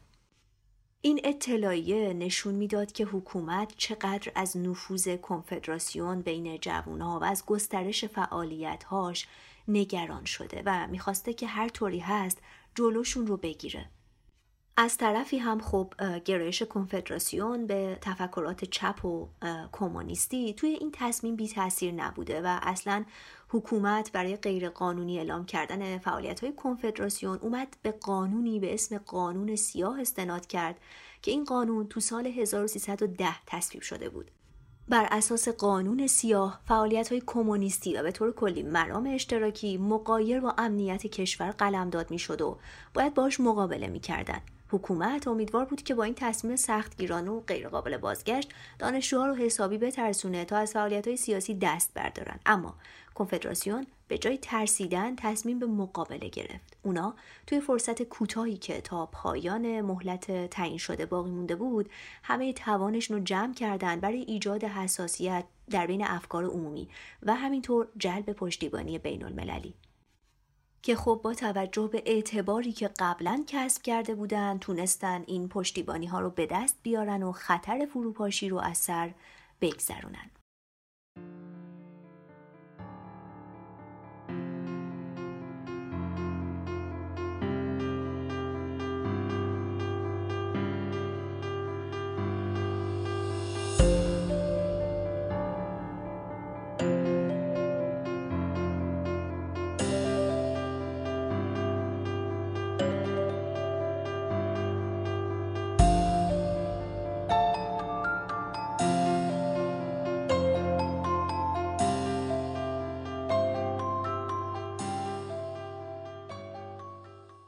کار کنگره دوازدهم تموم میشه کنفدراسیون تمرکز اصلیش رو می‌ذاره روی فعالیت علیه جشنهای 2500 ساله شاهنشاهی که حکومت شاه در تدارکش بود. این جشن ها قرار بود پاییز سال 1350 توی تخت جمشید برگزار بشه و هدفش هم این بود که عظمت و شکوه 2500 ساله شاهنشاهی ایران رو به رهبرای جهان نشون بده. اما کنفدراسیون بر اساس وضعیت زندگی مردم ایران و شرایط بهداشت و فرهنگ و حالا نارسایی های اقتصادی و از اون طرف هم ترور و سرکوب مخالفین و مقایسه همه اینها با هزینه هنگفتی که به جشنها اختصاص داده شده بود اعلام مخالفت می‌کنه باهاش. اقداماتی که اعضای کنفدراسیون در این باره یعنی در مخالفت با این جشن ها انجام میدن از گسترده ترین و جدی ترین فعالیت هایی بود که کنفدراسیون تا اون تاریخ علیه رژیم شاه تدارک دیده بود. از اون طرف هم کنفدراسیون خب به خاطر اعتباری که بین غربی ها پیدا کرده بود تونست حمایتشون رو در این باره جلب بکنه و اینطور شد که مطبوعات و چهره های سرشناس غربی هم صدا با اعضای کنفدراسیون جشن های 2500 ساله رو یه جور کار غیر ضروری معرفیش می‌کردن که نتیجه ای جز هدر دادن ثروت ملتی فقیر نداشته. و خب همه اینا امکان موفقیت کنفدراسیون رو بیشتر و بیشتر می‌کرد. کنفدراسیون از تمام کسایی که به جشن دعوت شده بودن خواست که نرن و حضور پیدا نکنن تو مراسم و تحریمش بکنن و اتفاقا یه فراخانی هم دادن که امضای بعضی از شخصیت های برجسته مثل سیمون دوبوار و ژان پل سارتر هم پاش بود. اما با تمام این حرفها اون سال های 2500 ساله تو تخت جمشید برگزار میشه. ولی حالا یه تعدادی از شخصیت های برجسته جهانی که به اون ها دعوت شده بودن اعلام می‌کنن که مراسم رو تحریم کردن و حاضر به شرکت کردن درش نیستن که کنفدراسیون اینو به عنوان یه دست آورد برای خودش در نظر می‌گرفت. در ادامه این تلاش ها توی کنگره 13 هم بود که مبارزات کنفدراسیون خیلی جدی توی این مسیر قرار می‌گیره که هر طوری هست حکومت شاه رو منزویش بکنن. به همین خاطر مدام به سازمان های بین المللی مراجعه می‌کردن دانشجوها و تمام خشونت هایی که حکومت علیه مخالفینش به کار می‌گرفت رو اونجا گزارش می‌دادن بهشون. تکرار مداوم این گزارش ها توی مجامع جهانی به خودی خود کافی بود تا اعتبار هر حکومتی مثل حکومت ایران خدشدار بشه. اسفند سال 50 کنفدراسیون با خبر میشه که 19 نفر از چریک های فدایی خلق تو دادگاه های نظامی شاه محکوم به اعدام شدند و از اینجا مبارزه که کنفدراسیون برای اخراج رژیم شاه از مجامع بین المللی و حقوقی شروع کرده بود با تلاش برای نجات جون این چریک ها پیوند می‌خوره. کنفدراسیون از هانری رولان وکیل کارکشته که وکالت ایران تو دادگاه لاهه در زمان نخست وزیری دکتر مصدق و به عهده داشت می‌خوان که نامه‌ای به شاه بنویسه. رولان توی نامش از شاه می‌خواد که مانع اجرای احکام اعدام بشه بعضی از نماینده های مجلس عوام انگلستان و چند تا سناتور آمریکایی و بعضی از نماینده های مجلس سوئد و آلمان هم از تلاش های کنفدراسیون در این باره پشتیبانی می‌کنن و از مقامات دولت ایران می‌خوان که از اجرای احکام اعدام جلوگیری بکنه دانشجوها هم توی پاریس و واشنگتن دست به اعتصاب غذا می‌زنن. تو شهرهای مختلف تظاهرات می‌کنن کنفرانس های مطبوعاتی برگزار می‌کنن و موفق میشن که در نهایت مسئله دادگاه های نظامی و احکام اعدام و به افکار عمومی جهان و به پارلمان های فرانسه و سوئیس و انگلیس هم منتقل بکنن. اما علیرغم همه این تلاش ها کنفدراسیون موفق نمیشه که مانع اجرای احکام اعدامشون بشه. و تو سهرگاه 11 و 13 اسفند ماه سال 1350 19 نفر از اعضا و رهبرای سازمان چریک های فدایی خلق ایران اعدام شدند. کنگره 13 هم علاوه بر این تلاش ها یه مشخصه دیگه ای هم داشت که مربوط می شد به رابطه کنفدراسیون با نهاد روحانیت و این مشخصه رو میشه از پیام کوتاهی که کنگره خطاب آیت الله خمینی به تصویب رسوند متوجه شد. اونا توی اون پیام پشتیبانی کامل خودشونو از مبارزات جامعه روحانیت علیه استعمار، صهیونیسم و ارتجاع داخلی اعلام کردند. اینکه کنفدراسیون بعد گذشت چند سال بازم پیامی رو خطاب با آیت الله خمینی منتشر کرده بود خب خیلی مهم به نظر می رسید قبلا بعد واقعی 15 خرداد 42 و توی کنگره سوم این اتفاق افتاده بود و اونجا اونا یه پیامی رو خطاب با آیت الله خمینی ارسال کرده بودن منظور اینه که پشتیبانی از روحانیون و به طور کلی نیروهای مذهبی مبارز علیه حکومت پهلوی از همون اول تو دستور کار کنفدراسیون بوده و هیئت دبیران کنفدراسیون هم دو بار با آیت الله خمینی توی نجف ملاقات می‌کنن که توی این ملاقات ها درباره همکاری های آینده روحانیون با دانشجوها هم صحبت میشه و دبیر کنفدراسیون هم اطلاعات لازم و درباره فعالیت های کنفدراسیون در اختیار آیت الله خمینی قرار میده. و آیت الله خمینی هم بهشون میگه که دانشجویان باید متحدن به مبارزات خود ادامه بدن و مردم ستمدیده ایران و اونچه بر اونها میگذره رو فراموش نکنند. ما روحانیون با شما در این راه همراه هستیم و بر اساس احکام اسلام با شما همکاری می‌کنیم. البته باید بگیم درسته که کنفدراسیون از نیروهای مذهبی دفاع می‌کرد و از آیت الله خمینی هم به نیکی یاد می‌کرد و حالا باهاش ارتباطاتی هم داشت. اما هیچ وقت حرفی از جنبش اسلامی که آیت الله خمینی مبلغش بود به میون نیاورد و یه جورایی بهش بی بود. اونا هیچ وقت به اندازه کافی تلاش نکردن که از ماهیت دستگاه روحانیت و جریانات اسلامی تو مبارزه علیه شاه آگاه بشن. انگار خیلی براشون اهمیتی نداشته این مسئله و چیزی که بیشتر براشون مهم بوده مبارزه مشترک علیه حکومت شاه و علیه استعمار بوده و این مسئله یعنی سرنگونی حکومت شاه به هر طریقی که میشه اونقدر براشون در اولویت بوده که آخرین سالهای فعالیت کنفدراسیون هم بیشتر صرف همین بحثهای بیپایان درباره ضرورت سرنگونی حکومت می‌شد. بحثهایی که توی فضای ملتهب و جنجالی شکل می گرفتن و طبیعتا باعث می شدن که وحدت درونی سازمان هم دستخوش جدایی و تفرقه بشه دیگه کم کم اینجوری شده بود که واحدهای کنفدراسیون تو کشورهای مختلف هر کدوم بر اساس تعلق خاطر به این یا اون گرایش سیاسی از اجرای بخشنامه های هیئت دبیران تفره می رفتن.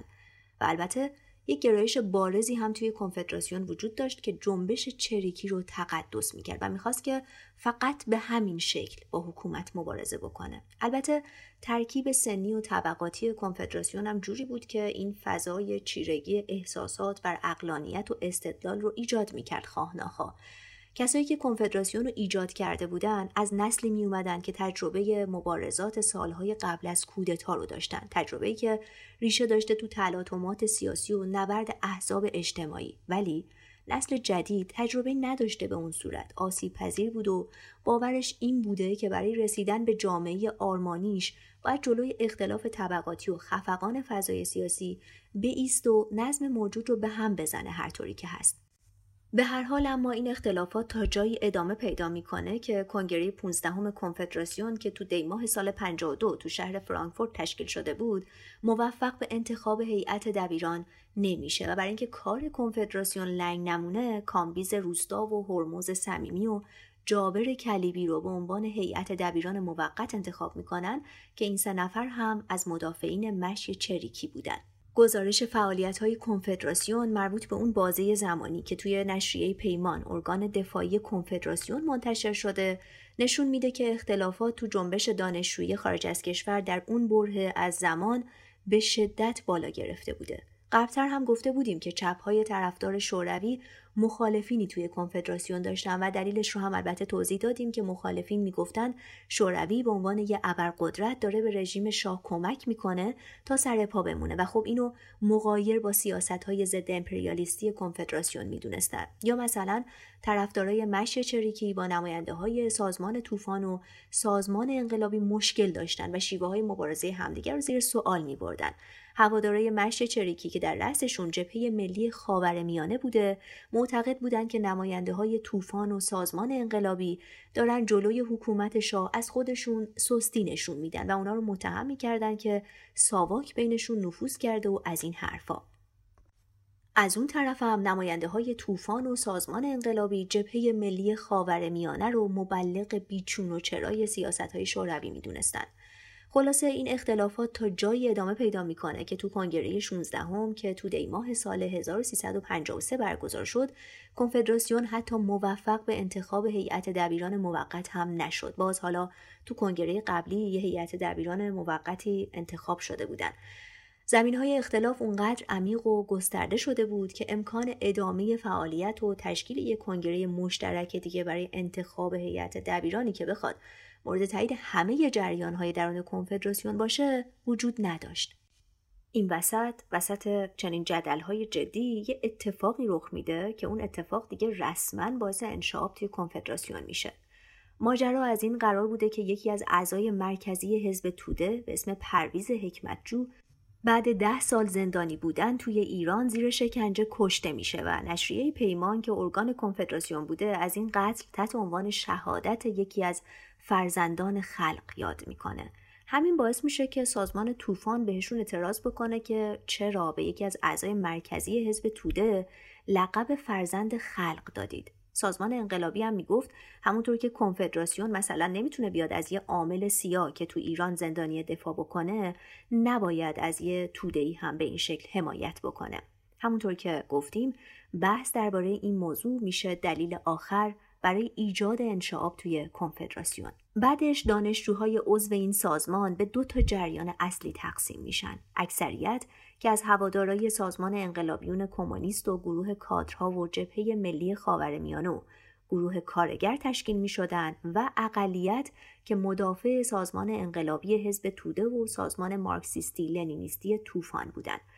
بخش اقلیت فعالیت خودش رو تحت عنوان فدراسیون دانشجویان ایرانی توی آلمان و برلین غربی از سر می‌گیره و اکثریت همچنان با عنوان کنفدراسیون جهانی محصلین و دانشجویان ایرانی به راه خودش ادامه میده.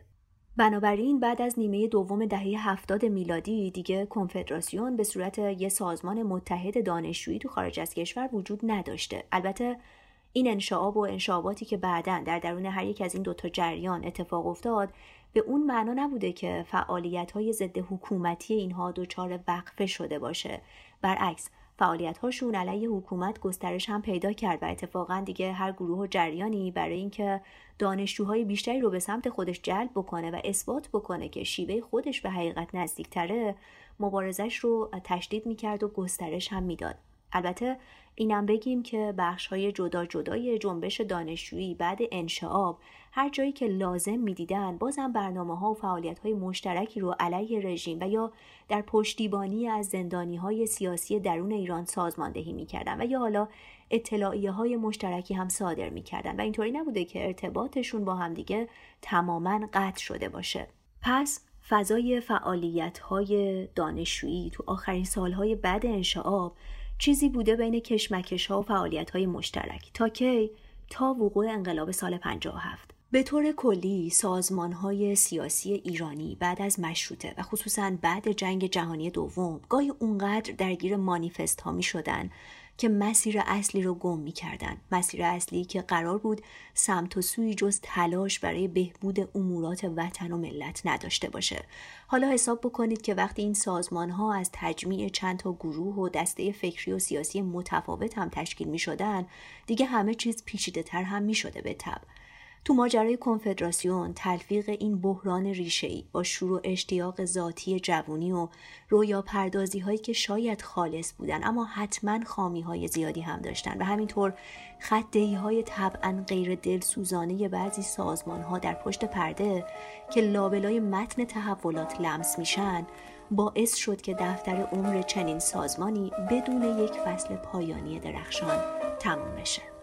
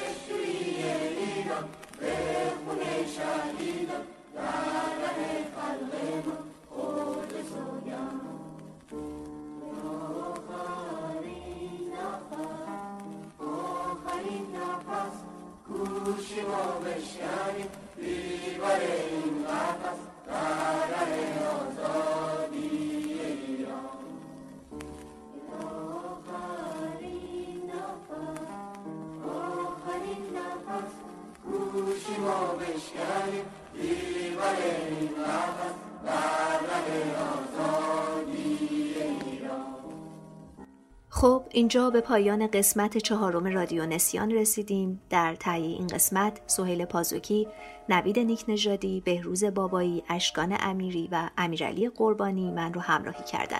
باید بگیم موضوع کنفدراسیون یه موضوع پیچیده و گسترده و طبیعتا ما نمی‌تونستیم همه زوایا و جزئیاتش رو توی قسمت توضیح بدیم. ما فقط سعی کردیم یه تصویر کلی ازش ارائه بدیم.